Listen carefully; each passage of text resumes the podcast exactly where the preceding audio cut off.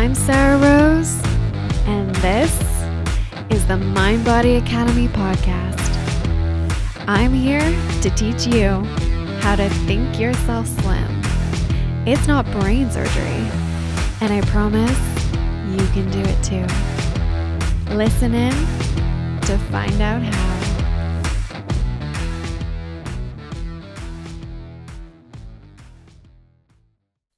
Good, everyone? We made it to the big 5 0. This is episode 50. Holy, you guys, we made it. Shout out to all of you who made it through all of the challenges that have led up to this point. I think it's so incredibly humbling to have gone through the tumble cycle that was 2020 and I hope you're feeling fluffed up and ready to start fresh, like a fresh load of laundry. Some years you're going to create everything you want, maybe more. Some years you're going to be reminded to slow down, catch your breath, and appreciate all that you already have, all that you've already created. We have to make sure to set our intention for this year ahead of us to be a better year. 2020 was the lesson. Let this year be the blessing. Can I get a mm-hmm? Some like quiet snaps. 2020 taught us that change can happen very quickly. And we can't always control the direction of change. But what we can control is our response. We can control what we do next. So that's why today I want to talk to you about ending self sabotage.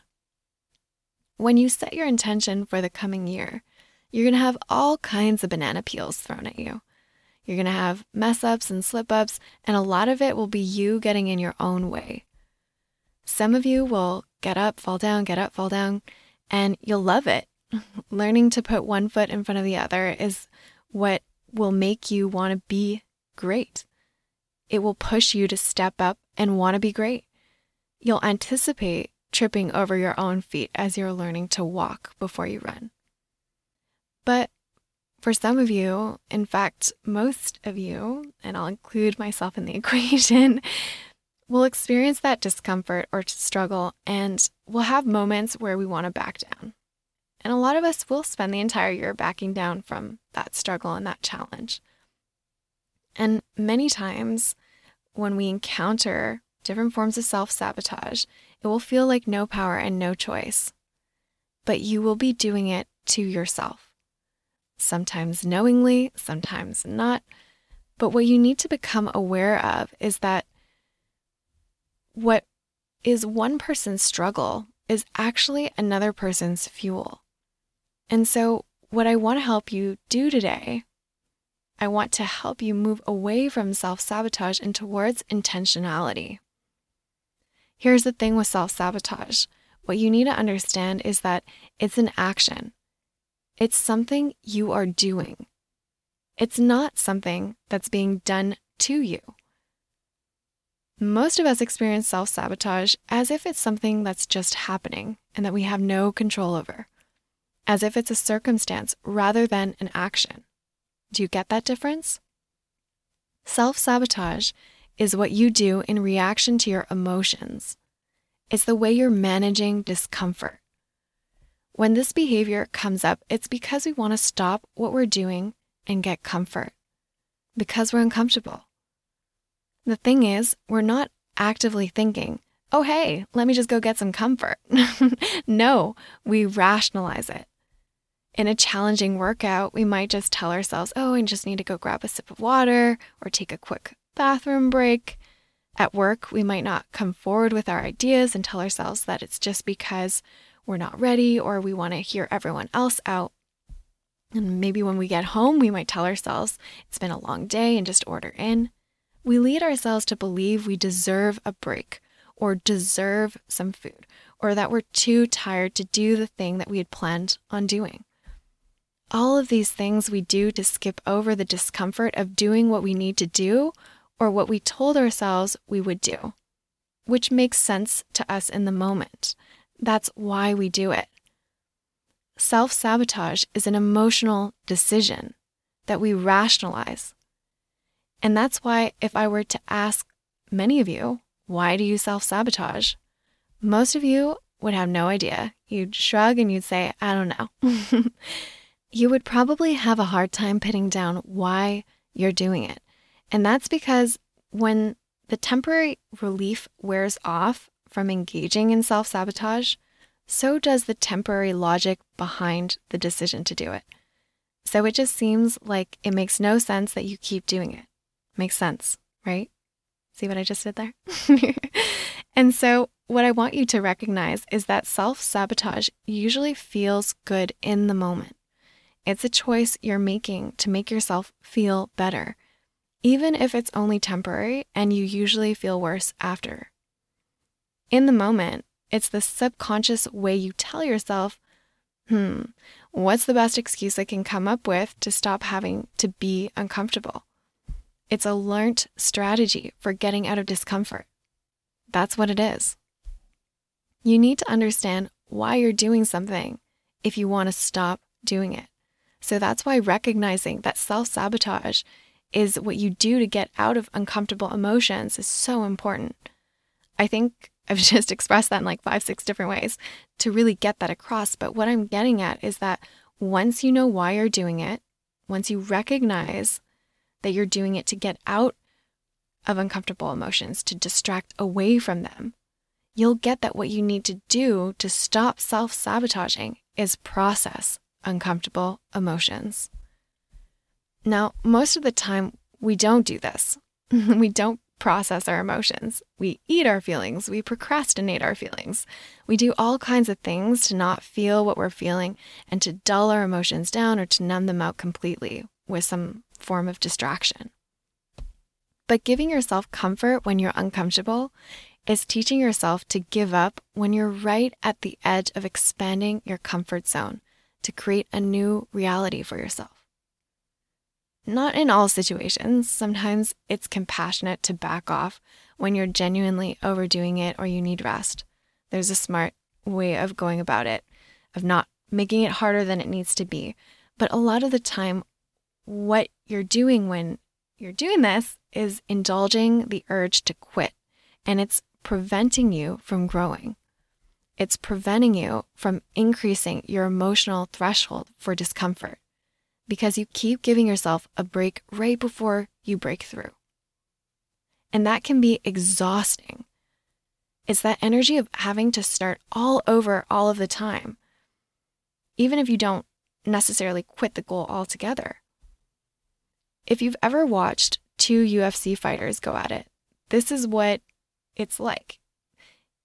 You know, during a fight, if you have one of those fighters check out and you see them let up even just a little while the pressure is on and they lose their ground, they have to put in that much more effort to regain the ground that they've lost. They're back to square one, but not with the same amount of energy. Gaining ground on your goal involves an element of discomfort.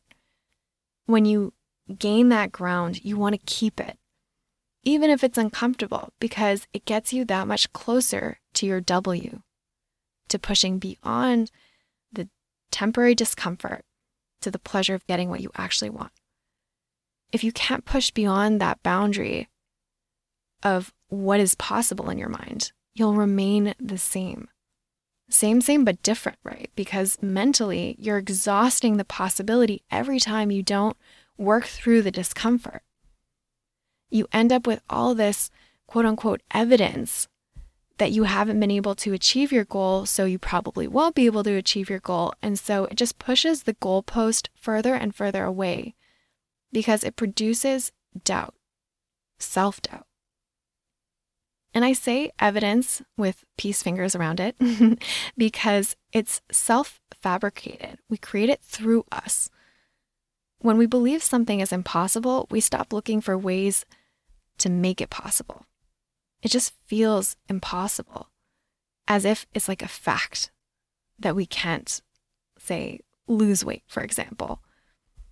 What you've done in the past is not evidence for what you will be able to do in the future. It tells you nothing about your future capacity for your goal. but many of you are using the past as your reference. And that's a whole other thing we could get into, but not today, Junior. My point is, we don't fully see how we're interfering with our own progress towards completing our goals.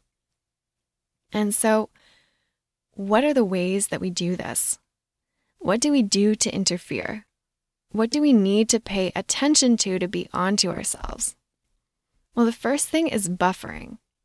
What I mean by this is any kind of overeating, over drinking, over Facebooking, overspending, over Netflixing, whatever it is that you do when you had planned on working towards your goal that you ended up doing instead. Any kind of hiding or avoiding or not showing up are other ways. Whatever we do that falls under the umbrella of procrastination. All of that is what's considered buffering. And then what happens when we procrastinate is that we slow ourselves down. So it feels like we're not getting to our goal fast enough. If you're fixated on finding out how long it will take you to get to your goal or how long it took other people, you're doing the math in your head, you are almost certainly slowing yourself down and sabotaging by making that your focus. The how long tells you nothing about the how. And the how is going to be unique to you and your life circumstances. Okay. so, what can you do to eject yourself from that spiral of self sabotage? And I just want to preface that question by saying that we often want to achieve what other people have, but we don't want to put in the work to achieve what they've achieved because it's hard. and our brains are not wired for hard. They are wired for easy, pleasure, and comfort. Accomplishing your goals requires overriding the brain's default setting. Ease, pleasure, and comfort seeking are neural habits. That's our baseline conditioning. To decondition them, you need to have repeated exposure to a certain level of discomfort. There's this great quote from Muhammad Ali where somebody asked him how many sit ups he could do. And he says, well, I don't start counting until I feel pain. Just like when you exercise, it's the last reps that create strength and growth and power. So the key is recognizing that growth and going after your goals will involve some level of difficulty and discomfort, but you don't want to make it so uncomfortable that you don't do it or that you try to take on too much at once and quit. You want to meet that edge of your comfort zone and play your edge. It's a pleasurable pain when you do this, or at least a purposeful pain. You have clarity around why you're putting in the work, and that feels good to you. Right? Why you're putting in those last reps when it's uncomfortable and it sucks, and you'd rather just tap out.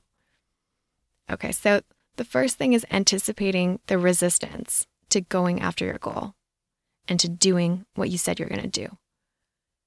You're going to self sabotage. I'm giving you the heads up now.